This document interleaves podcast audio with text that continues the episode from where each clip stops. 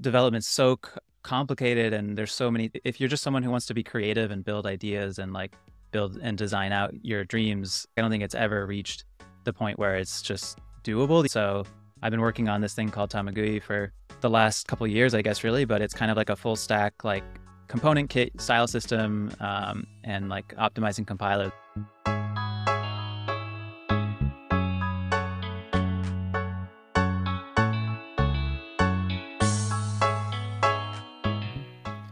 Hello, welcome to the DevTools FM podcast. This is a podcast about developer tools and the people who make them. I'm Andrew, and this is my co-host Justin. Hey, folks. Um, our guest today is Nate Wienert. Uh, Nate is the creator of Tamagui, uh, which is a UI kit for building cross-web React Native apps. Nate, it's really awesome to have you on. Uh, before we dig into the episode, though, would you like to tell our listeners a little bit more about yourself? Yeah, sure. Thanks for having me. Um, I guess uh yeah, I don't know. I've I've just been like tinkering with um with like making apps and stuff since I was like, you know, in high school. Um kind of like came on board with um I think I actually just hired some guy to do like a PHP website for me once cuz I could I was doing like just design and like basic HTML and I couldn't figure out how to do backend and then just very slowly worked my way up into like Rails eventually. I think that was like a big turning point for me where I was like, oh, I can actually build stuff. And I think like the theme of my entire like development career has just been that I feel like it's development so c- complicated and there's so many like if you're just someone who wants to be creative and build ideas and like build and design out your dreams, it's never like I don't think it's ever reached the point where it's just doable even if you're decent at programming, like even if you're a really good programmer today, like myself, like I I still don't feel like I can quite like pick up something and just build uh, that thing without maybe spending like months and months and like dealing with so many unnecessary complications. So I think uh, in some way or, or another, I've been trying to help that come along. And I think, you know, that dream of kind of Rails, I think Rails was the closest I ever got to like, I can ship, you know, something that I can imagine within like a, a few months or something like that and actually have it be, be nice. And so I've been working on this thing called Tamagui for the last, uh, yeah, last couple years, I guess, really, but it's kind of like a full stack, like component kit style system um, and like optimizing compiler that kind of I think you know one of the big I think problems in building a cross-platform app that runs on native and web is that you end up with either sacrificing a lot like sacrificing the intuitiveness of how do you style and then or if you do get a really nice style library um, then you end up sacrificing performance because that style library has so many abstractions. And so that's what Tamagui is trying to solve is like if I can have a nice style syntax but also not have it be like terribly slow on the web and use actual like web primitives, that would be the the dream. So trying to make it work. Um, and and yeah, I guess that's kind of like a, a high level view. So we'd like to thank Raycast for sponsoring our podcast. Raycast is an app for Mac that's like Spotlight with superpowers. Besides just quickly opening files, URLs, or apps, it provides clipboard history, window management, schedule overview, and more. It also has a clean React based API and an extension store to distribute your own custom extensions. Raycast has lots of cool things built in, but the community provides a lot of extensions that are even cooler. One of the most useful use cases for an extension is actually within your own team, though. With a custom Raycast extension, you can codify your team's workflows and all the information your team needs to access about the projects you work on. An example of this I recently saw on Twitter is a developer from the Storybook project. Varun took all of Storybook's design system and tokens and put it into a Raycast extension. With just a keystroke, you can access any of those values and copy them to your clipboard. You can even convert between color values and color representations. Yeah, and to add to that, you should also try Raycast Pro. That's their premium feature, but with Pro, you can take advantage of Raycast AI, which is extremely awesome because it lets you do all kinds of typical AI tasks in line with whatever app you're using on your Mac. So you can summarize text or translate text. A lot of really cool functionality there. You also have other interesting features like Cloud Sync. So if you have multiple Macs, you can sync your Raycast configuration across different apps. And it gives you things like custom themes. So it's really cool. You should definitely check it out. To learn more, you can visit raycast.com or you can go listen to episode 38 where we talk to Thomas, the CEO, about the product and how it's built. This is a pretty awesome endeavor. Um, so when I worked at Artsy, we had a React Native app and a web app, and we tried to do sort of the same thing. So their design system palette is we wanted to share across platforms and eventually just split them Uh, but it's interesting because you, are right. There's a lot of interesting challenges. So like we had evaluated like React uh, Native Web back in the early days, and that there are just a lot of trade offs, and you know some of the old solutions were pretty clunky. Um, so I'm I'm curious. Uh, had you had you tried this before, like on some product that you're working on before you started Tamagui, um, and sort of what led you to the approaches that you've taken so far? Um, yeah, so I yeah, I mean, in a sense, I, I've worked on this a few times. Like I think Tamagui, you could consider it almost my third or fourth try at some sort of like UI system like this. Um, but there, uh, I was working on something that was similar to React Native before React Native exists, but it was it was more similar to Cordova maybe, but like really trying to replicate the iOS look and feel like almost perfectly, just using like React, um, which was very complicated. So that was kind of a first attempt, and then I, I met up with a co-founder uh, through that, and we raised money um, through like really good investors. I moved to the Bay. I had never been, I never lived, you know, in San Francisco or anything, but I moved to the Bay to do that startup. It was a dev tools focused startup. Um, and it was uh, also had like, uh, I mean, it was a little bit more ambitious. It was maybe like we we modified, um, we actually modified JavaScript. We took Babel and forked it and added like a view keyword, and then inside of there you had have these reactive variables, and there was a whole compiler set up. It was a little bit like Vue, or sorry, like Svelte, I think it, it, was like three years before Svelte existed. There's a cool demo video on YouTube. I can I can link it. It was called Motion, and we actually built it out. It was really interesting. Like the HMR was as you typed, like it was so fast you could just keep you could like tweak values in real time.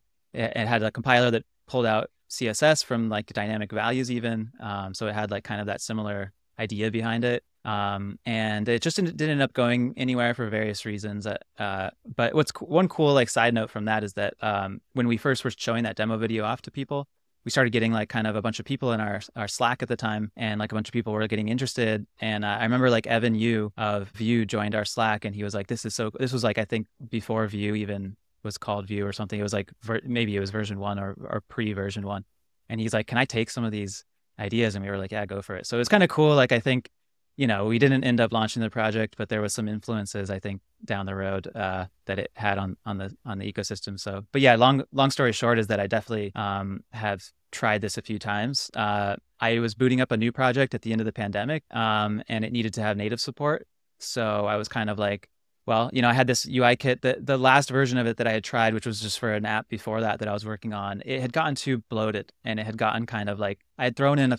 Uh, it's really hard to design these things because down the road you try and like do something and then you end up like realizing that the whole fundamental design like you know the css the whole css problem of like merging styles down uh, cascading styles it was like i was trying to get it to like be very correct and i just literally couldn't fix some of these features and so i had to rewrite it using atomic styles and then i realized that some of the way i had done some of the features in that last ui kit the styling system the the wouldn't really work with atomic styles or at least I ended up in this giant mess of a refactor where I was like, you know what, at this point, I'm just, uh, I'm just to bail on that one. So, um, so yeah, so then Tamagui was kind of like, okay, let me start over again, of course. Uh, and I, I, I, grabbed JSX style, which was this uh, library that had already existed that had a compiler, because I, I kind of knew that like if I'm to bridge native and web, um, it's like it already was like my UI kits were already slow just doing web only uh, without a compiler. So it's like it's even more so needed it. Um, and so that was kind of the genesis of the library. So, uh, like for our listeners who don't actually know, like how does it like work in the end? Like, uh, what is rendering to native, and like how do you translate that to to web also? Um, yeah, so it's it's basically it was originally running on React Native Web, so um, same API surface as React Native and React Native Web. Um, so you basically have a limited set of style properties that are very they're basically identical to web style properties, but like they're just limited. You know, you don't have stuff like background backdrop filter and these type of like more fancy props. Um, but you have like all the basics. Um, and yeah, originally I just built off of React Native Web um, and even rendered to that. But um, there was a, multiple things that were sort of like making that very difficult over time. One was that just uh, React Native Web refused to support class name, and you know we're compiling to atomic css and so it's like how do i pa- I, if i can't pass in a class name i literally was patching like i had a, a, script that would go into your node modules and patch react native web to make it work with uh, class name for for the first like six or, or year or something of like Tamagui existing before when it was actually called something else and it was very small. But eventually I was like, this is, you know, I, it's just like I can't really rely on, um, you know, they they closed the issue saying like we're not going to support it, which was in my mind a kind of a mistake. And you know, there's at the end of the day, if you don't control the whole fundamental styling system of your library, then it's kind of so so I ended up slowly like moving it off. It was a huge amount of effort, um, but now it's basically its own style library. Um, it's native, runs on native and web. Like on native, it outputs to um, you know like a style sheet create or just objects basically, and it passes those objects in as as a style property. And then on web, um, the one one big thing behind Tamagui is that it's um, it's not like zero runtime on purpose, just because setting up a compiler and a compile step is always such a big um, commitment and a risk almost too because like you have to trust that like this compile time process is working. Um, and i wanted it to be easier to like run without it. So like it it runs completely at runtime as well as at compile time. So you can just plug it in without any compiler setup and use it and it'll output class names but you know it generates the css and inserts them uh, on the fly or at startup uh, kind of depending on if you use like a styled component versus an inline style um, but then if you do plug in the compiler, it will um, analyze, you know, everything and it, will pull out CSS at build time and do a bunch of other nice things to kind of optimize and uh, a few other things that we can get into. So I'm assuming React Native Web didn't want to support class name because like there is no like native version of that on uh, React Native. So like, did you have to solve it the opposite way too? Now that you have class names, do you have to make those work on the native components and like is that like a subset of css basically? It's a good question um, but the answer is just really like that the class name just is uh, no op basically on, on native. I mean mm. class class name is basically an escape hatch for web which i actually use it all the time. It's nice. You can just go write some css like you can do like you can add your own little like add-ons like tailwind style almost. Like i just add a bunch of little things that aren't supported on through the react native like official api and i use class name as my like um, way to target web. Now there is like a platform selector where you can do platform web and platform native and platform iOS and do like specific styles to each one. Um, but still, you don't get like you know that's still limited to the style properties that it supports. So um, so yeah, it's it's a no op on web. Expo is working on some interesting stuff right now. They seem to have gotten like a CSS working for native, and they're working on and, and I think they built that in order to get like some Tailwind type stuff working um, for native, so you can do like Tailwind class names, and um, it's a it's also a limited subset of CSS. And uh, from what I understand, it also doesn't cascade, so there's no C, um, just CS. Uh, but yeah, so there's some differences there, but it seems like we may get some sort of like form of CSS. The whole point of Tamagui is kind of not to do CSS. Uh, like I'm a big inline styles maxi. Like even like Tailwind, right? Kind of admits like you're sort of avoiding. Like I like the the component like React component model combined with like local styles is I think is a really beautiful setup. So it's kind of funny to see that that happening, but it but it makes sense. Yeah, I have a lot of opinions in this space. I've done lots of design system stuff, and I do like Tailwind, and I also like scoped CSS modules. I think they really mix well together. Like when you're designing components, you don't want to design some things in like sometimes width or spacing or all these other things. And I think utility class names are like such a nice bullet for that. But uh, you could easily argue that if they were just like style properties like you have, it would work just the same. But like combining those two things, I think creates like the most ergonomic design system for sure. Yeah, I mean, I think that I mean, I, I actually tr- people say like, you know, can we get like some Tailwind support in Tamagui, and and that's possible. Like, I, I definitely have been thinking about adding like a library that's kind of like maps Tailwind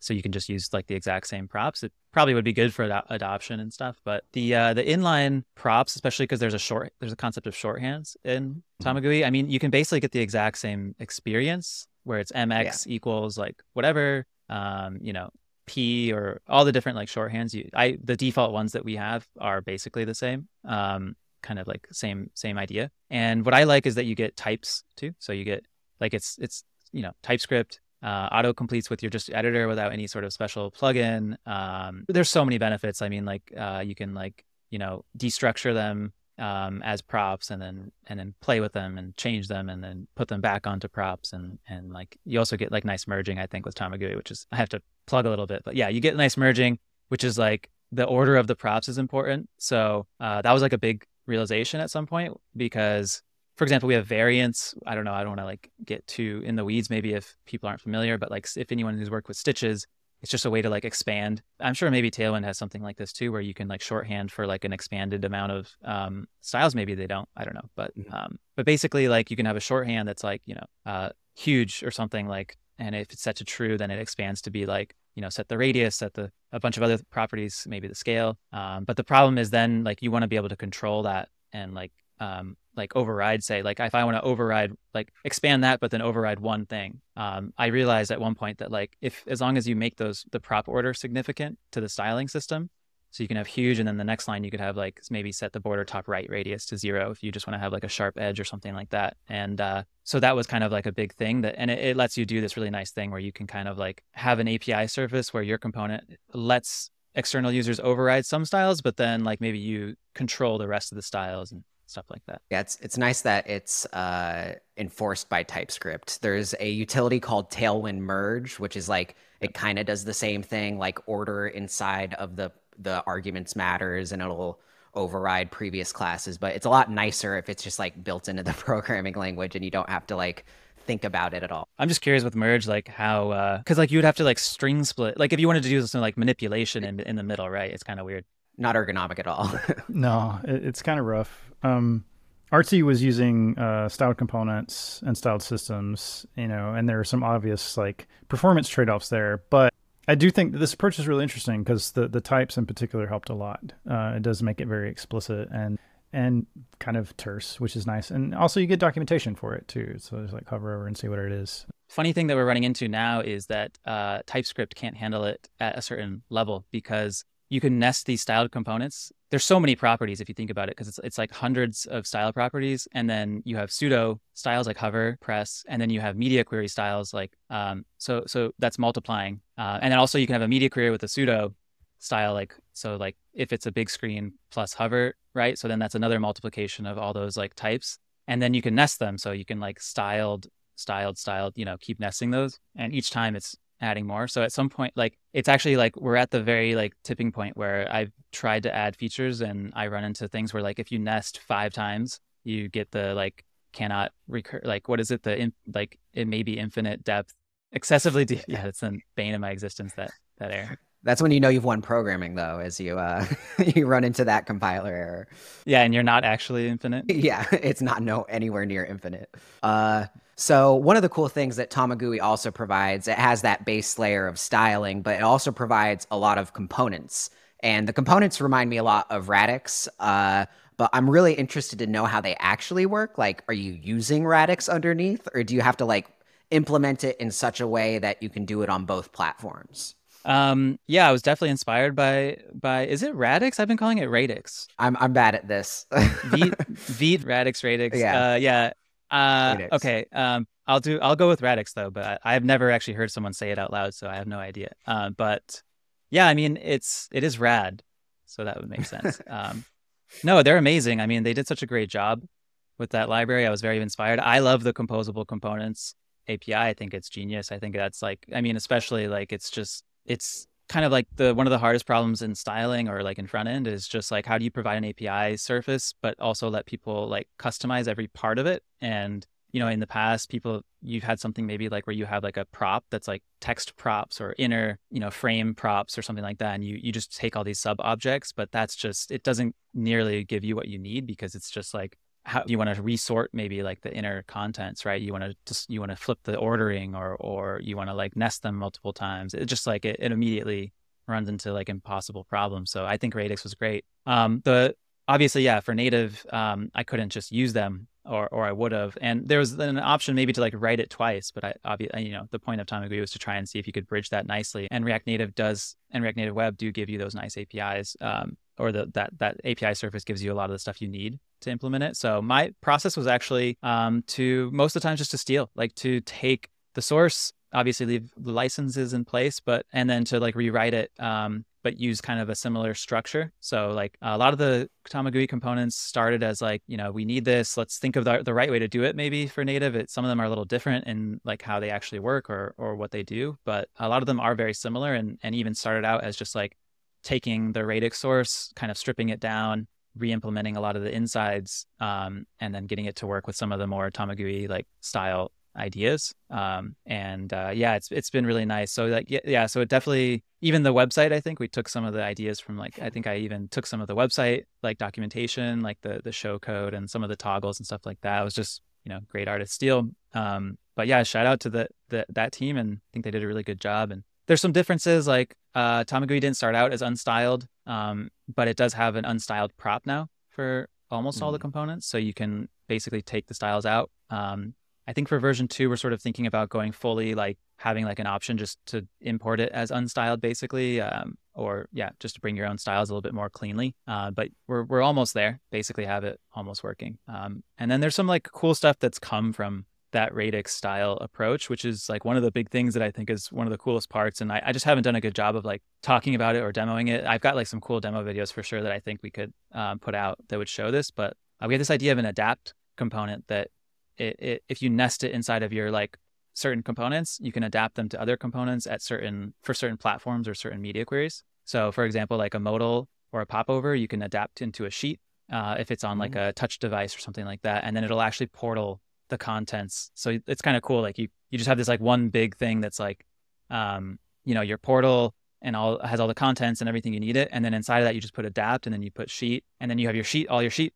com- components, which are also radix like, so you can customize all the sheet stuff. And then you just inside of the sheet where you want to portal it, you put like adapt dot contents, and uh, it's pretty cool. It, it, it like magically turns from a from a popover into a sheet uh, on a small screen or something like that. And uh, the amount of like stuff that that's doing, you know, compared to like if you were trying to implement that yourself is is insane. But also, I just think the radix like that flexibility, like where you can you can fully customize both the sheet and the popover and then adapt them into each other because they're nested composable components like that. It's like I think it's that's it's a really cool like maybe one step. It's like unlocked by the Radix API. Um, but also kind of working in a in a new way. That's pretty cool. I remember reading like five years ago, uh, like that composability in React was like what you should shoot for, and it like boggled me. But then uh, once I started building design systems and found like the uh the subcomponent pattern it, it, it changed it all. I was like oh my god it all makes sense. Like i can just add tooltips to things. Uh i was going to ask you about how the styling works because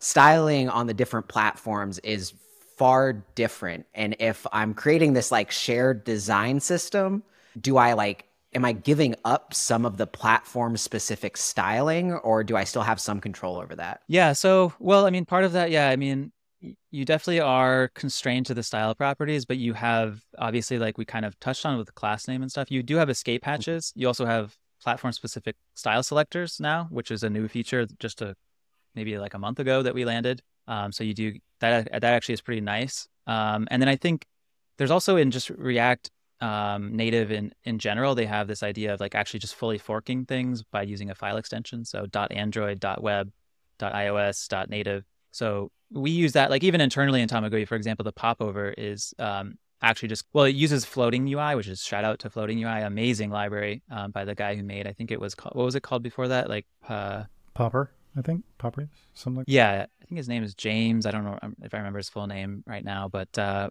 but yeah, I mean he's done this before, and it's such a good like library. But it, it works on native and web, but they're like you know there's different levels of support. So for example, for that component, we have like a .native version and they share a lot of things, but they also diverge in, in a few significant ways. And, and I think that's like a nice, like kind of escape hatch. So yeah, the, the escape hatches in Tamagui are pretty good. You have on the, if you just need like different styling, you have the style selectors. If you need like web specific styles that aren't supported, you have class name. Um, and I guess you could use an inline style prop because style property technically will accept like any style, valid style as well. Um, and then yeah, and then you have the file extensions for complete divergence.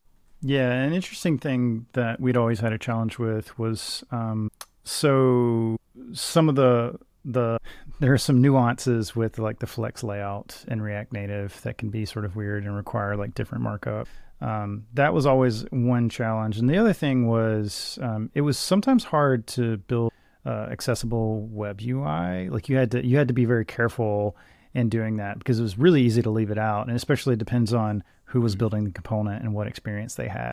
So it was like a few different things of like ending up with sort of weird markup depending on the platform you're targeting. And sometimes that created a split. Um, platform specific features like accessibility things dropping out. Um, do you have any recommendations for people? So let's say they're they're picking up Tamagui and they're like building out a product with it, like about how to sort of approach some of these like platform differences or how to think about developing across all these platforms. Yeah, it's that's great. Uh, a great kind of like interesting point. There's like a lot to it. I think. Um, I would say, well, one thing is that definitely React Native uh, web and in general React Native are getting better about a lot of this stuff. Like you touched on the flex differences. I think the new the newer versions of Yoga they've they have like a much more there's like you can you can opt into the newer like mode that's much more consistent. That's pretty cool. Um, on the like accessibility prop side, uh, React Native and React Native Web are both moving towards supporting much more like standard web properties. So the ARIA properties are now supported. Um, uh, data attributes are now supported kind of in a standard way. They're they're definitely like you know they had a bunch of like they had like these weird properties like data set or like accessibility props that were different, and uh, now they're deprecating most of those and moving to like web web looking ones, which is it's very nice. We use ARIA properties internally. Um, I think there's a suite of hooks called like React ARIA, I believe, that's cross plat that does work on native as well. Um, so probably if you're like also concerned about really getting a high quality there, you could check those out. Um, Tamagui tried to I tried to keep all the radix accessibility stuff in place as I adapted it to native. So it I, will admit that it's not the best tested, you know, like um, but we do have really good, pretty good keyboard controls and all this sort of stuff. Like uh, um, you know, there are abstracted like one nice thing about React Native is that it abstracts those APIs like keyboard APIs are kind of standardized across platforms and stuff like that. So um, but yeah, I mean, um, I, my recommendation is actually usually just to to just build it for one platform. I mean, like it's pretty rare that your first version of your app needs to be cross-platform. Um, the nice thing about Tamagui is that you have that optionality, and I really think that like uh, one one thing that I have to get around with Tamagui is like people maybe see it as like, oh, well, that's only good if you're just doing both. If you're if you're just doing native and web, then use Tamagui. Otherwise, you know, probably use something else. But I, I really do think that it competes with anything like any pure web library. I mean, you know, some people may like not like this idea of using class name for some stuff, but I mean, the the other features in Tamagui are, are just really there's like some really really well hard fought kind of like abstractions and features that are in some of these components. Um, and like the style system in general, I think is kind of on par with most style systems in terms of like you know the type coverage, the feature set. Uh, it's really complete. Um, it's quite fast. And I think when you add in the optimizing compiler, which is pretty unique, you actually can get faster runtime performance than almost any other, like even just like the really pure web focus, like even the zero runtime web focus sort of stuff. Uh, yeah, maybe like the pure zero runtime, like web focused ones that that uh, don't they where you don't abstract a lot of things and you're just using them straight straight up. But I think what's nice about Tamagui's styled system thing is that it you're allowed you can build up this vocabulary and build up these variants and these like um, abstractions that are that are very like nice and elegant to use but you're not actually paying the cost of like an extra layer of rendering depth of like a react component that's sitting in between you and your div because uh, the optimizing compiler just reads that all flattens it out into a div again. Um, and so what i found is like yeah on the on the website um, on the homepage there's like one of the little sections um, because there's you know all these different sections on the homepage that show each of the different like kind of features. And like in just the responsive features section it's like over 600 flattened um, components so you're literally not rendering 600 um, react components on on mount and it it makes our lighthouse score i think like uh, it's 15% or more uh, improvement just by like flipping a switch but it's also like the lighthouse score is maybe even not in the, the best improvement because lighthouse is actually maybe more sensitive to like the amount of javascript you run and that's where like zero runtime really like helps. Whereas Tamagui core is about 20 kilobytes of JavaScript, and we also add like, the website has every possible combination of features shown on the homepage because we're trying to show off all the you know all the stuff and all the components. Um, but the runtime performance is where it really shines because like you know it, it, you don't pay that cost on the next renders, and like if you have a lot of elements you know being rendered out, um, you can feel it, and it's pretty cool to turn it on and off and like oh wow this whole area just feels like much faster. Um, so yeah, I don't know where I started on that answer, but uh, just just plugging it in. I guess yeah, like yeah, like there's these differences in native and web, and like I think Tamagui does give you some escape hatches, but um, yeah, I definitely I definitely want to counter this. Like I, I I would love to see. I need to make it easier maybe because the the setup process can be, you know, you, you have to like I said, we use those platform extensions, for example, like .web, um, and we also have like an environment variable that you have to set to like tell it which environment you're in. And I would like to get rid of those too. Like that would be cool next steps is to have like at least a form of it where like it's just plug and play. There's no build step. There's no like environment variable. Um, I think that would probably be the next step to really get like, especially web users who just, you know, you don't want to fuss around with uh, configuration if you're just trying to throw together like a, a landing page or something. So I want to dig more into the optimizing compiler. Like how how determining what not to render? Because like in my experience, most of the React components I write like I feel are necessary to, to render the page. So how do, how does the compiler choose what and what not to add or remove? Yeah, so it is limited to Tamagui components, right? So it's not mm-hmm. optimizing anything outside of the Tamagui world. Um, it, um, which is, you know, I think it's fine if that's that's a good limitation. That would be a very mm-hmm. different project if we were just trying to optimize like any type of styling. Um, but yeah, I mean it, and it does deopt in a certain in like various cases. So like dynamic styling. If you spread, for example, props, you know, if you're spreading props onto one of your Tamagui views, then obviously we have no idea what those props are. Um, so if it was a div, then things would just fail. So we we deopt on stuff like that. Um, on native it doesn't optimize as much because you know like on the web we can assume that there's css variables so uh, there's a lot of fancy stuff around i mean there's a lot of like hard fought work because you can plug out for example animation drivers um, and some animation drivers like the react native animation driver doesn't support css variables so we actually have like all this crazy like amount of work that's like the optimizing compiler needs to know that if there's an animation on this uh, component um, that it can't flatten it all the way, right? But but if it's a CSS driver, it still can flatten it because it's CSS, so it can assume that. And then at the same time, there's like these like very intense like complications between like theming and like if it's using like a raw value for this animation driver, it needs to track that and and know that it. So like basically, there's a lot of complications there, but but it's uh, on the web it optimizes a lot more because um, CSS variables and and media queries can be extracted and and stuff like that. So you can basically like assume a lot. Um, and then it just does like some analysis. So it just loops over all the properties. It try it even does try to do like using the node VM module. It tries to actually partially evaluate things. So like you can do ternaries, uh, nested ternaries, like object spreads, as long as it can analyze them. You can you can even have like abstracted things where you pull out you know some props into a different file or into a uh, up above you know in the in the outside of the render loop or something. You can have like an object.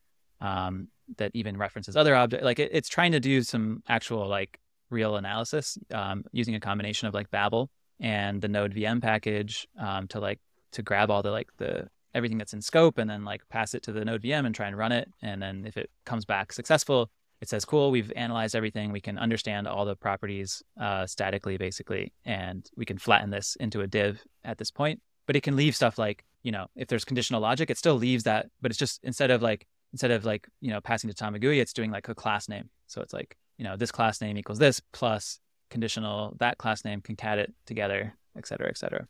That's awesome. Uh, another feature that you show off on the homepage, and I've had various challenges with, is just uh, helping smooth out animation. Um, can you can you talk about like how y'all t- approach animation, and and maybe even for people who aren't aware, like what some platform specific issues you might have when you're trying to yeah. build something like this? Yeah, the animations has been a whole journey. Uh, uh, it's one of those things, like I said, like I like I alluded to that last UI kit. Um, one of the reasons I think it failed was that like you know I built it one way, and then later on I needed to add features, and then you realize that those features just don't fit, right? And I was worried about that with Tamagui. Like I I had I was thinking about launching it. I had it mostly working for what I wanted, you know, the design system, the style library, and everything. Um, and at the time, I didn't have any like animations at all. And I had a choice like, do I do no animations? Uh, in the first version, do I do maybe one type of animation? Uh, like just the, the, the obvious choice would just be the React Native animated driver because that you know it's built into React Native and it works on web and native. Um, but then of course there's this dri- there's this animation library for React Native that's very popular called Reanimated. Um, it's very clean and much nicer API. It's definitely more popular with like maybe like people who are just into that, you know, React Native world, they they love to use that because it's very fast and very cool, um, and and much cleaner APIs, right? So there was always that looming, and then there's also obviously CSS on the web, just the built-in platform stuff, which could also save a lot of bundle size potentially because the uh, React Native animated JavaScript is like 30 kilobytes, like minified and, and gzipped or whatever. Like it's a lot um, to add in for just a website. And so I was at this crossroads, like, do I uh, do I just ignore it or not? And uh, and it just kind of worried me because like I, you know, I could tell thinking about it with like the compiler, it's like, well, what, how do you even, you know, do that? And so I decided to bite that bullet and I decided to go all the way. It's like classic kind of, uh, you know, developer syndrome of just like, well, you know, I've got to try, you know, I've got to do it. Uh, so I did end up implementing them. They, they didn't work well for like a lot of the life of Tamagui. Like, you know, I think, um, there was always like some bug in one or some or the other and and uh, it's been a it's been a long journey i think to get them mostly working and actually as of like just the last few months i think they've really come into their own. Actually this, what's cool is the website was running on the react native animated driver because that was kind of the best supported one. And we've been i've been working with um with a little bit with fernando uh, rojo who's who built a bunch of cool libraries in the react world. And he wrote this thing called moti which is kind of like a it, it it kind of abstracted reanimated for native and web into a nicer api and he also he he exported this hook called use moti basically that um that uh kind of like does all the low level stuff for me. So we rebuilt the reanimated driver using that and got it to be 100% passing on all the different like things that we needed. Um, and i swapped it out in the website which is pretty cool. Like we literally swapped the entire animation system on the website and i don't think you can really tell. Like it it basically like y- you wouldn't know i guess unless you knew that we changed that out, um, which was really awesome. Um, but yeah, I mean, the problems have been uh, there's a lot there's a lot to it. I mean, the, there's a, lot of like careful logic in the style system. Um, for example, like like I said, like we need to track if they're accessing values in the theme um, that are raw values versus CSS. And so for so our our use theme hook that powers the internal you know way that we access themes um, and the way that people who use Tamagui can access themes. You know, you can use use theme hook or um, it it does like uh tracking of what properties you access, but not just the properties, but whether or not you called to turn them into a CSS variable or into a raw value at the end. And if you do track them as a, into a raw value, it basically keeps track of. It's a little bit like almost like a state system um, that you would see like an observable type state system where each component is tracking whether or not you're accessing any of these dynamic values, and then if so, it it has to listen to the theme changes um, and re-render when it gets a new theme change. Whereas if it's a CSS driver, it sees that you're just turning it into a CSS variable. It doesn't track the theme changes. And so you save like, cause the website's like this pathological case where you have a huge page of components, like way more than you would maybe in like a typical mobile app um, on one page. And so it, it's very sensitive. Like if I ever deopt that, um, when you switch from light to dark mode, for example, which is like, you know, re-render the whole page in the, in a typical React Native type setup, um, I mean, that's like really the flex, I think, of Tamagui is like the fact that that homepage of the website, you can switch between light and dark mode and it doesn't really use much work um, because the only thing it's rendering is some of the uh, animated components um, and changing out their, um, their like theme values. Um, but other than that, it, uh, it basically doesn't have to re-render anything because it's tracking, you know, so that like the intersection of theming, theme changing, animations, um, and the compiler are like where things have got like that's where we've spent you know a, a pretty crazy amount of time trying to get them all working. But um, yeah i mean we could go on and on. I mean there's so much detail to animations but i definitely want to like I, I think now we're at a cool part too because we could keep expanding like there's uh, there's this there's this animate presence library that we took from Framer Motion um, and just kind of adapted that, and it's so cool. Like it lets you do these really nice animations very declaratively, and I think there's like many like further upgrades, like timing and like the multi-step, I guess multi-stage animations that we don't support, but we could get that working across the different drivers. That would be pretty cool. Um, and uh, yeah, just like kind of like there, it's cool now that it finally works uh, basically fully because I think now we are well set up to kind of like keep going and, and maybe get more like because you know css is very powerful with animations and we haven't really gotten to that level. Uh, we just have the most basic stuff. So yeah. Uh, it seems like a lot of the features that you're working on work towards making shipping to all targets just like trivial. Like i would never want to think about all this stuff if i were setting up both of these. I would probably punt the issue far, far before getting to all the animation stuff so on the home page, you mention server components. Those have been a hot topic lately. Uh, how how does Tamagui use server components? I'm I'm interested. Um, you know what's funny? Actually, I may need to, we we do support it like as client as client um, mm-hmm.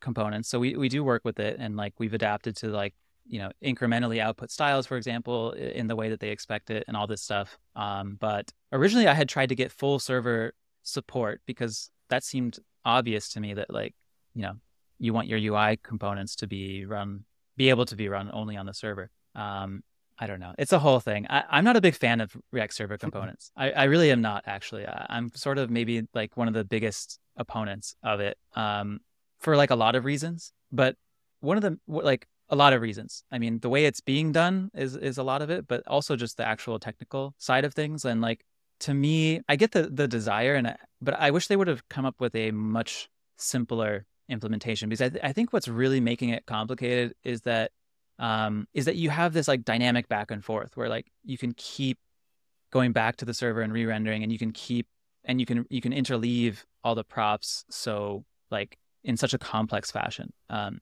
whereas i think if they had done something more like you can have this be a server component where it doesn't hydrate but then maybe you're not allowed to like you know do certain things. Like you can't pass you know certain things down or or you can't go back and forth multiple times or maybe you can just like only um, you know you, you can't have a client that then has a server or something like there's like some limitations to how the tree is structured. I think if there was some extra limitations where it didn't try to be so fancy but but my other critique is this is that like i want to not hydrate a lot of my my bundle but there's no reason to tie that to couple that to react server components. Like you know islands or something is like a concept that a lot of uh, a lot of other frameworks have started playing with but there's no reason that like react couldn't support like tell it that this component just can run on the server and never hydrate and just leave it. Um, and like that would be that doesn't have to be like coupled to this entire huge change. And i think so many apps that exist today as ssr apps would love to just be able to say like here's some markdown content you know that i'm rendering in react but like just don't hydrate this. Like i don't need anything inside of there. It's just markdown. Like I, I don't need to interleave like some sort of like tooltip or something in there. Or if i do i can do it in a in a different way um so i have a lot of different beefs with it um i mean i think it's fine like i think it works well for for web apps you know i think if you're building like landing pages and stuff it actually is a decent model but that's my other my other problem with it is like in the native world, it doesn't really make sense to me because native is all about local first, offline first, optimistic mutations. Let me just query my data like inline very easily anywhere in the tree. And I want to mutate it. And when I mutate it, it should be instantly reflected and also like, you know, sortable and and all this stuff, right? Like I want to just like, you know, parse or Firebase or um, any sort of like of these data models where it's like you know how the linear how linear sort of works right where it's like it's an it's an app like it's what we know as like a desktop app or like an app you know we used to like differentiate between server or like websites and apps and the big differentiator i think was that was that like desktop or like mobile apps were very much like instant they could do they could store a lot more data locally so they could get away with like making things feel a lot better and server components to me represent like almost a regression like you have to go to the server to do a route um, which means that like I have an app that's that we built using uh, like GraphQL basically, like a very nice library on top of GraphQL. Um, and what's cool is that like the like it loads, you know, the the frames of all the next stuff. It knows the stack view that you're in and stuff. And and when you click to go from like the home page to a search page or to go from search page to a results page, um, it basically animates that in instantly. Obviously, uh, it can do a transition to the next state. It can do like all this like cool stuff. Um, sorry, by the way, I'm, I'm taking this opportunity to rant about server components because it's what I like to do. But go for it. That's what we're here for. Whereas, like in the server components world, it, it literally it's like the minimum cost you're paying is like whatever it takes to go to the server, get that thing, and come back with the next state. And like that's just and and and people say like, oh, but you can you know you could still do optimistic or local first, but like not really. I mean, now you have two different, totally different programming models. You know what I mean? Like, why would you choose that if you don't have to? Um, anyways, um, there's a lot to that. But like so Tamagui, so and and so I actually tried to get server components working. Uh, I had it so working in the original Vite implementation where they used to like when Shopify was working on when they were working Hydrogen and they had like a full on React server components model. Um, I got it fully working to where server components actually rendered with with Tamagui. Um, and then when Next came out, I just couldn't get it working. There were so many bugs and stuff. That was the other thing is like it's just been so buggy and so uh, like I can't use the app dir. We tried to use the app dir actually, um, just to like build the studio out that we're working on, and uh, it like slowed down things so immen- uh, so immensely. Like it was it was crazy slow how like development time and build time and everything.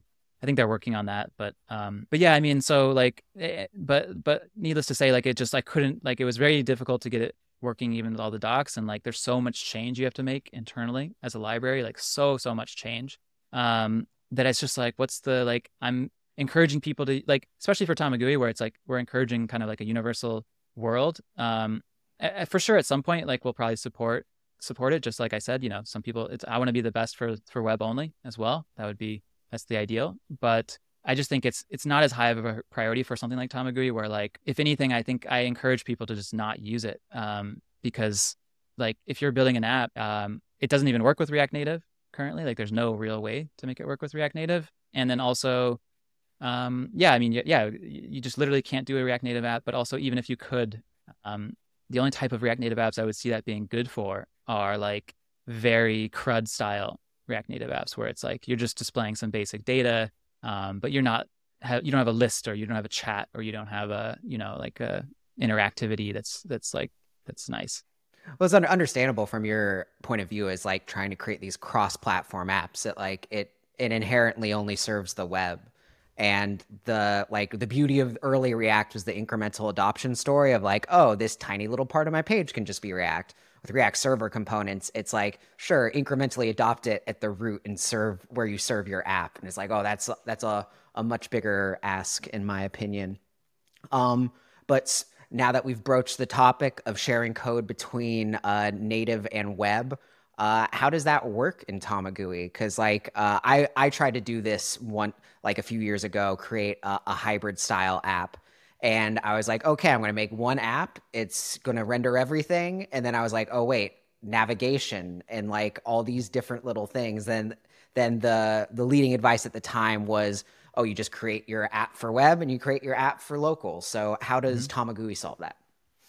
Yeah. So um, the way that the starters work now um, is so you, you can share as much or as little as you want. Um, I still think that the advice of like splitting the root level views um, is is is valid.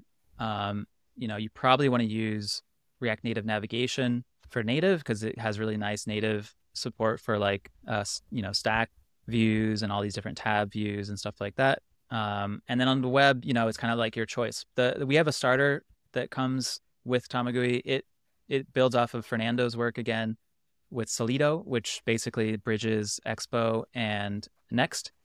And so you still kind of like you have a I would say like basically the the world that we're in now with that starter is where you have 95% of your code uh, shared um, if you want you could always diverge them as much as you want. But like if you want and you can and still get a good experience, I think you can have 95%. And that 5% that's left over is mostly that navigation level. But even that is nice. Like Solito unifies the the navigation stuff. So like you still have the same hooks to call like dot navigate. Um, it's just on the web instead of a stack, it's just pushing forward a page and then you can hit back. Whereas on native, you know, it can pop in a page and you can sw- sl- slide back. Um, so it's definitely gotten better. Um, that story is like I think that sort of like makes that whole thing pretty worth it. I still think there's like so much to go. I think Expo Router looks very interesting, like what they're doing, where it's file system routes basically. Like that's what I've been. I was going to do that if they didn't do it, um, but looks like they're doing it. So there's less incentive for me to do that now. But like, um, you know, you can have one file system route thing, and then and then give it different layouts. Um, you know, so you can have a layout for web and a layout for um, for native and fork them. Um, but uh, yeah, I mean, that's kind of the big difference, I would say. I mean, obviously, you know, responsive design and touch-based design. There's some there's some things that you should always probably try and change, but um, but I think with with that story in place, it's not too bad, and I definitely recommend using one of the starters um, because they save a whole ton of time. Yeah. So uh, as as with everything, there are going to be some trade-offs um, to taking this approach. So, and, and you've already you've already said that you sort of laid out Tamagui to be you can just use the in a web project. You can just use it in a React Native project. It doesn't have to be both. Um, and I and I really like that tack. Um, so, you know, outside of the benefits of sharing code, are there other benefits? Do you think to to using Tamagui in general? And is there a moment when you probably shouldn't use it? That you probably should pull for something else?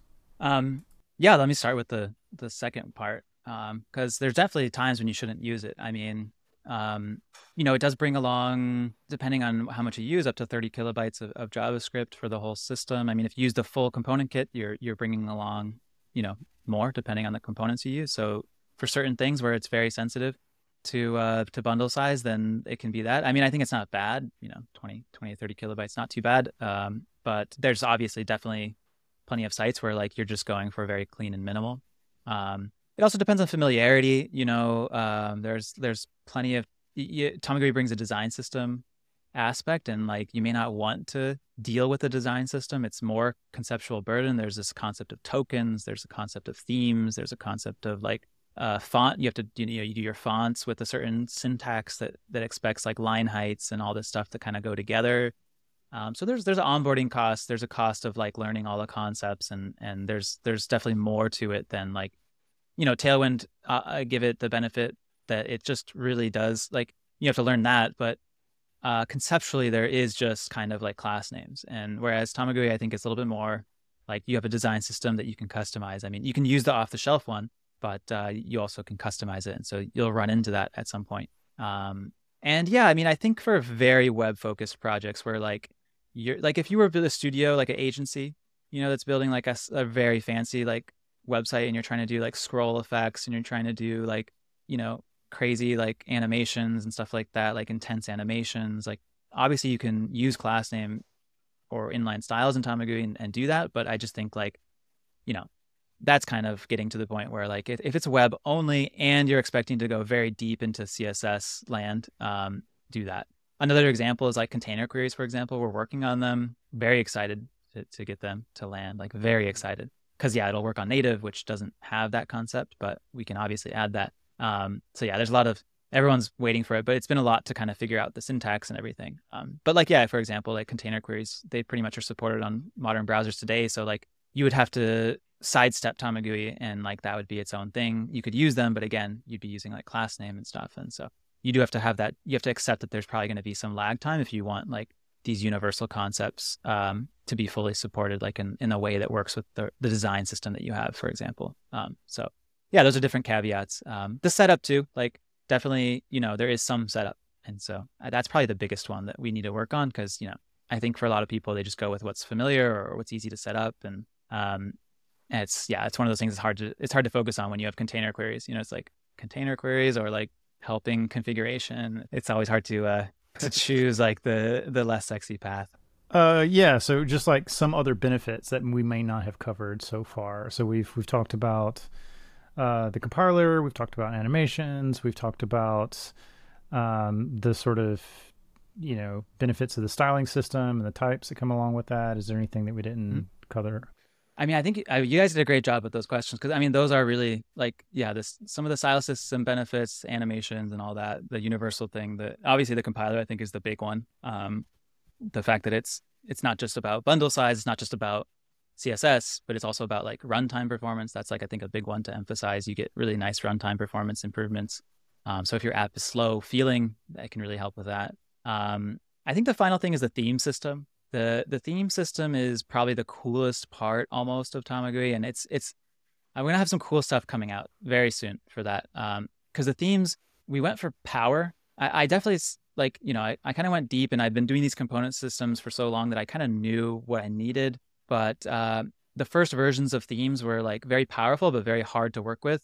And then we've slowly built up better abstractions around them. We just released this thing called uh, Theme Builder, which gives you this very nice chainable API. Um, there's a guide on the website now that's like kind of very nice, and it walks through all the concepts and builds up to it with like diagrams. And it's it's a I spent a lot a lot of time on that guide. I think it's pretty cool, but I still think almost no one's using it yet because it's um, I just think the Tamagui theme system that comes with it is pretty nice, and most people aren't trying to fuss around with that. But we're working on these next things now, which is um, kind of like a studio type thing where you can like visually go and create like a theme suite. Um, and the the power in our theme system, like I've been playing with it lately, and it's getting very very exciting. Um, but yeah, the themes they they can nest as many times as you want, so you can have sub sub themes that nest down. And so if you have your root light and dark themes, but then you have like an alert or like let's say like you know you have a lot of like tooltips or warning dialogues right and that one's they want to be yellow so i mean what's nice is that you can wrap that with a theme that's alert or error right? And it'll actually like retheme all the subcomponents in that tree. So the buttons inside of that will turn red and the tooltips will turn red and everything. Like it, it literally will retheme everything below that thing. But then you can go in and there and even further nest it. Like we have this idea of inversing which is very cool. So you can like just inverse any theme. As long as there's a dark and light version it knows to like flip at that level of the tree Um, and if it's a dark red theme, it'll flip to light red, for example, at that level. So it's kind of cool in that in that sense. Like I just think the theme system is it's so badass. Uh, it's taken an insane amount of work to really get it to work, especially like with server side rendering. Like there's been so many like hydration issues and also avoiding re-renders, like I mentioned, like that, like all that stuff together has been just a ton of work to get going. And um, so we're getting like very close, I think, to where people can go in and generate all these theme suites. Like we've been, I've been playing with it and like generating like neon, it's like neon green with like bright outlines or like you know a very subtle like deserty look and stuff like that. And um, and then and I think the coolest part though is that it's not just like you can you can also target down to the component. So like each component, if you give it a name, like it's a styled component, right? But you can give it a name, so you can you can name it like a button or something and then it looks for that sub theme. So if you have a dark red theme and then underscore button, it'll automatically like that component will try and find that theme. And and then uh, we have this idea of masks to generate the theme. So it's like the cool thing is like you can potentially go in and say like I want my like my red to have much higher contrast, you know, and for all the for all these components inside of it, like this the buttons should be like much more contrasty or flip and inverse the text and all this stuff. And like we're just getting to the point where like it's the power's been there, but the ease of use hasn't the ease of use is now mostly there on the programmatic side, but now it's still like it's just hard because you need to visualize all this stuff, right? It's at the end of the mm-hmm. day, it's you know, it's still hard for me to generate themes because like at the end of the day, I need to see them and have like a good loop to like tweak things and have all the right concepts. And so I think we've built up those concepts um, and all the abstractions, and now we're just kind of um, putting together like the the visual side of it. That's going to be it's very exciting to me. So that visual side is the studio. Good segue. Yeah but yeah, I mean, the studio, it's an amorphous thing. I, I haven't known exactly what it is. I mean, I've known that I what I've wanted, but like it's been hard to pin down what it should be, especially the first version. Um, but yeah, I mean, uh, I, I finally I think we've gotten like a lot of clarity on it because we were playing with lots of different concepts with it and trying to like make a very advanced version of it work. Um, and I think it was actually the wrong way to to approach it. So we've been redoing uh, a more like step by step thing where you choose like at each level, like, do you want dark and light? Okay. Here's your base themes, choose the colors. Okay. Do you want more or less contrast? You can like choose different options. Okay. And then it gives you like a preview screen and you can tweak everything. And then you can go in and apply like, do you want these components to be more or less uh, emphasized and like borders? Do you want the borders to be more or less? So it's like, it's kind of cool. Like now it's more of a like step by step theme building uh, process. It's very like, it's got like a lot of explanations now at each step too, which is pretty cool. Like little like pointers that kind of show you what's going on. Um, and I'm very happy with that. Like it's it's it's it's a huge like the the old version was more like a Figma type thing where it's like here's all your components and here's all your themes and click around and like tweak things. And just, I even I was kind of getting lost and like well okay, like whereas this is a much more like you can import your existing one and tweak it at each step, or you can just generate a new one. And I think we're going to start with that, and then hopefully keep building up from there. Like I think there's a lot of interesting potential integration with Figma, both import and export kind of like integration with Figma, I think that the studio could have. There's some storybook like directions maybe where like you can host all your components and like screens maybe even and like and there's also some interesting things where it could maybe run as an extension in your browser and like you could tweak things with, within your app actually and like change the themes on the fly as your app is running. So lots of like lots of like big ideas, but uh, we have to actually ship something. So this first one hopefully is just going to be this like theme editor, theme guide guide You've also got uh, Takeout, which is uh, well, why don't you describe it?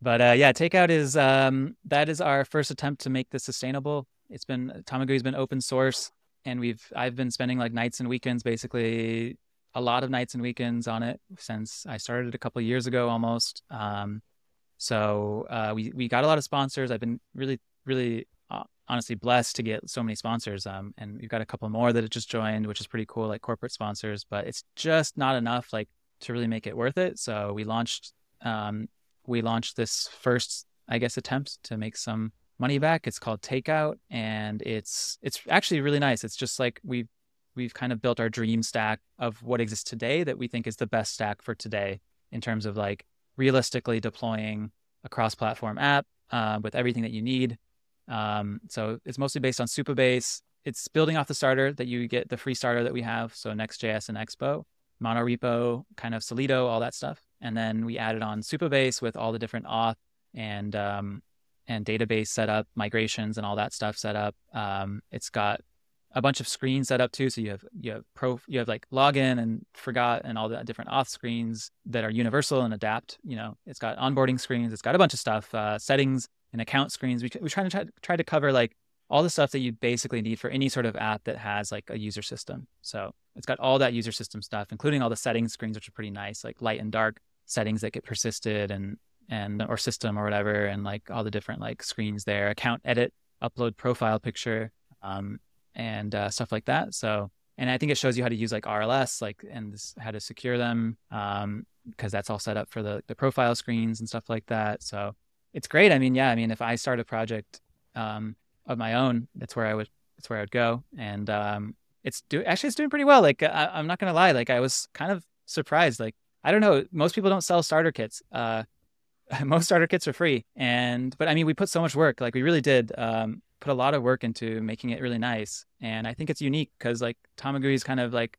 there's not much else that really is delivering on this cross-platform um, sort of dream, and um, and so yeah, it, I think people who are like interested in in building a native and web app are seem to be responding, which is pretty cool. We'll see how you know after the hype dies down. Uh, but I do want to also give a big shout out to to Ali, who's been he joined at the beginning of this year as basically full time, and he was a contributor that was I was giving him some of the sponsorship money to help, and he's just been amazing. Uh, just a really really great guy, um, so easy to work with, and um, just consistently is outputting like really great work. And he's led basically takeout because uh, you know it's much more efficient for me to be dealing with all the day to day bugs and stuff. So I, I just basically sit there and like he tells me bugs and takeout, or people tell me bugs that are happening all over, and I'm just trying to like keep things afloat and then uh, help him here and there with like decisions and like different little things in takeout. But for the most part, um, he uh, he drove that project, and uh, yeah, it's it's been great. Like uh,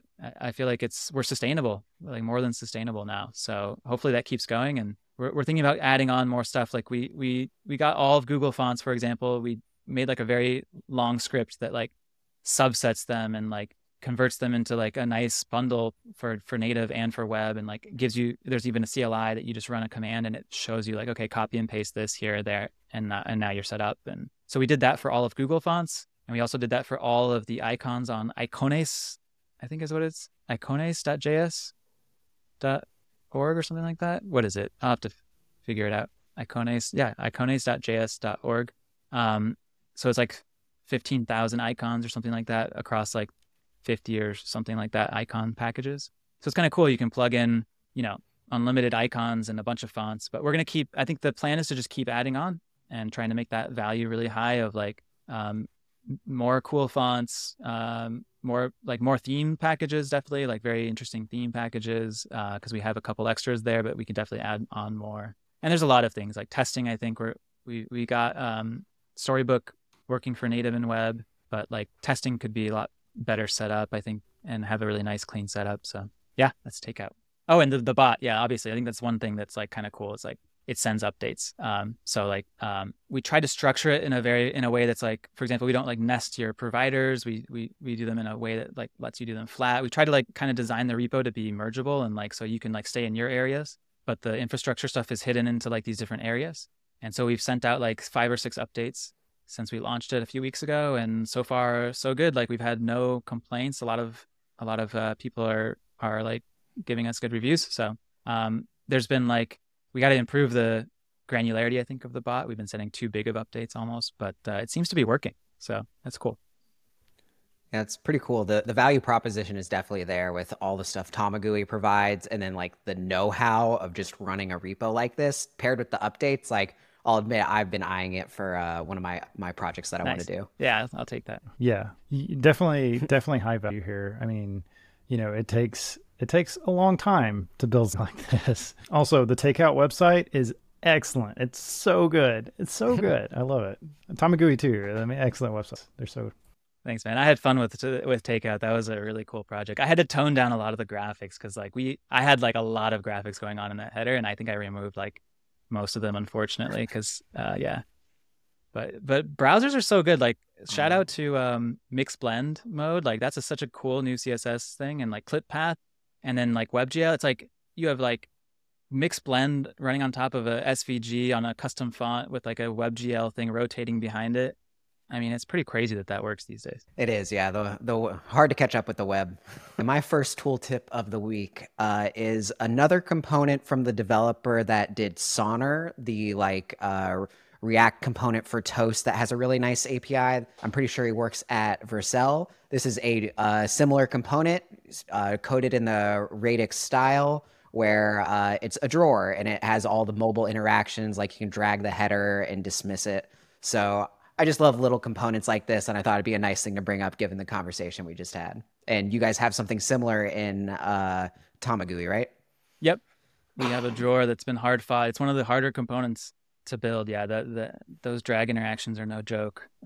So yeah, the, I saw Vaul too. It's very very cool. Next up, we have Libre Caslon Condensed. Yeah, I, uh, I, I saw this font get advertised on Twitter. Um, yeah, so I am always down for a new font, and especially a free new font. And this one is just gorgeous. Um, I have definitely uh, scoped this one out for some use cases. But yeah, I don't know. If you're looking for a new font, definitely check out this. So I can put something other than Inter on my websites. yeah, yeah. It's a real. I mean, it's a it's a phenomenal serif font, and and I also specifically enjoy condensed fonts, especially for headlines. Um, I feel like there is a tendency a lot of times to take up too much space, and I like you know being kind of very punchy with it. So this is a really good one. well, mine feels a little out of place. It's not. It's not as much of like a tooltip. My other one is though. My other one is. Uh, I just have to shout out GQty every chance I get because um, to me it's the coolest thing in the world. It's a GraphQL library. You just write your queries like with a hook, like use query, and then works backwards to the GraphQL query.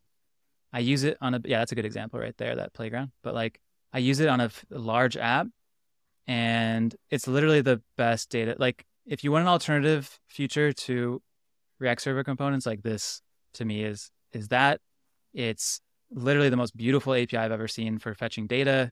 Uh, I think if it was paired with a really nice backend thing to to have your graph be pretty easy to build, which I, I have some ideas around. Um, but yeah, I just it's such an underloved library. It's so well done. Um, I've I contributed to some of its development early on.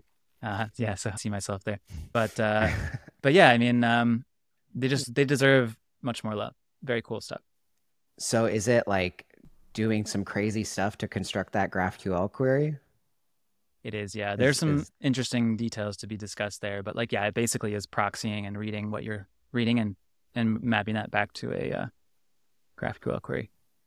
Is this similar at all to uh, GQLess? Yes. A cool it's a fork of GQLess that I actually was using GQLess and it was really slow. And then I, it is a whole story, but the developer of GQLess was not um, cooperating and like blocked us from the repo and stuff like that. It was, we were trying to work with them. Anyways, we ended up just uh, renaming it because that was our only option. But GQty is literally a fork. It was rewritten actually um, to be like very fast. So it's basically a fast G GQless. But yeah, the guy who I mean, to, to his credit, the guy who came up with it was like 16 at the time when he released it, and it's such a such an impressive library for someone at 16. It's like it's because it's not only is it a novel idea, you know, it's not just like so there, there's people that do impressive technical. It's like it's very hard to find the intersection. I think of hard tech and a new idea like I see a lot of kids that are like, oh, I I built a recursive, you know, optimizing compiler, whatever, like a descent, this or that, you know, crazy thing, but it's like something that's been done. Um, but to have a new idea and then to like actually implement it, like shout out, that, that was a very impressive project, I thought. Yeah, I remember one of the things that when we were doing React Native at Artsy in particular, there was this always cases where you know you would be you would leave a field and that field would still be in the query when you'd removed it from the UI or something like that. It's like we had a thing where we'd set up type safety or something, so it would map up, so we'd like know if we were querying it. But the opposite was not always true. It's like if we removed it from the UI, are we even still using this thing anymore? And uh, this is really great because it's like you just think about the UI and it sort of builds out the query for you, and that that's super powerful. Okay, next up we have uh, mine uh, Postgres language server. This came out from Supabase, uh, and they implemented a language server just for Postgres for VS Code because apparently all the other SQL language servers aren't just Postgres. So uh, I just find this really cool that uh, they didn't really have to do this, but they took the time to implement something that's pretty complicated and everybody can benefit and not just Supabase users. So uh, shout out to them for that. They are pretty deep in the Postgres ecosystem. Yeah. Next up, we have DXOS. Yeah. So my my friend Jess Martin has been doing a little bit of work on this, and it is a way of building distributed local first software. So they have like a little demo on their homepage here um, where yeah i mean essentially all the things that you can think of if you're trying to make like a sync engine kind of like linear did but maybe not exactly that like that but yeah so it's just a um, sort of a toolkit for for building yeah uh, multiplayer uh, peer-to-peer local first applications. And they're doing some really good work there. So if if that sounds like something you're trying to do then then check out this library. It's, it's really interesting. That is really cool. And last up, we have another font, uh, Uncut.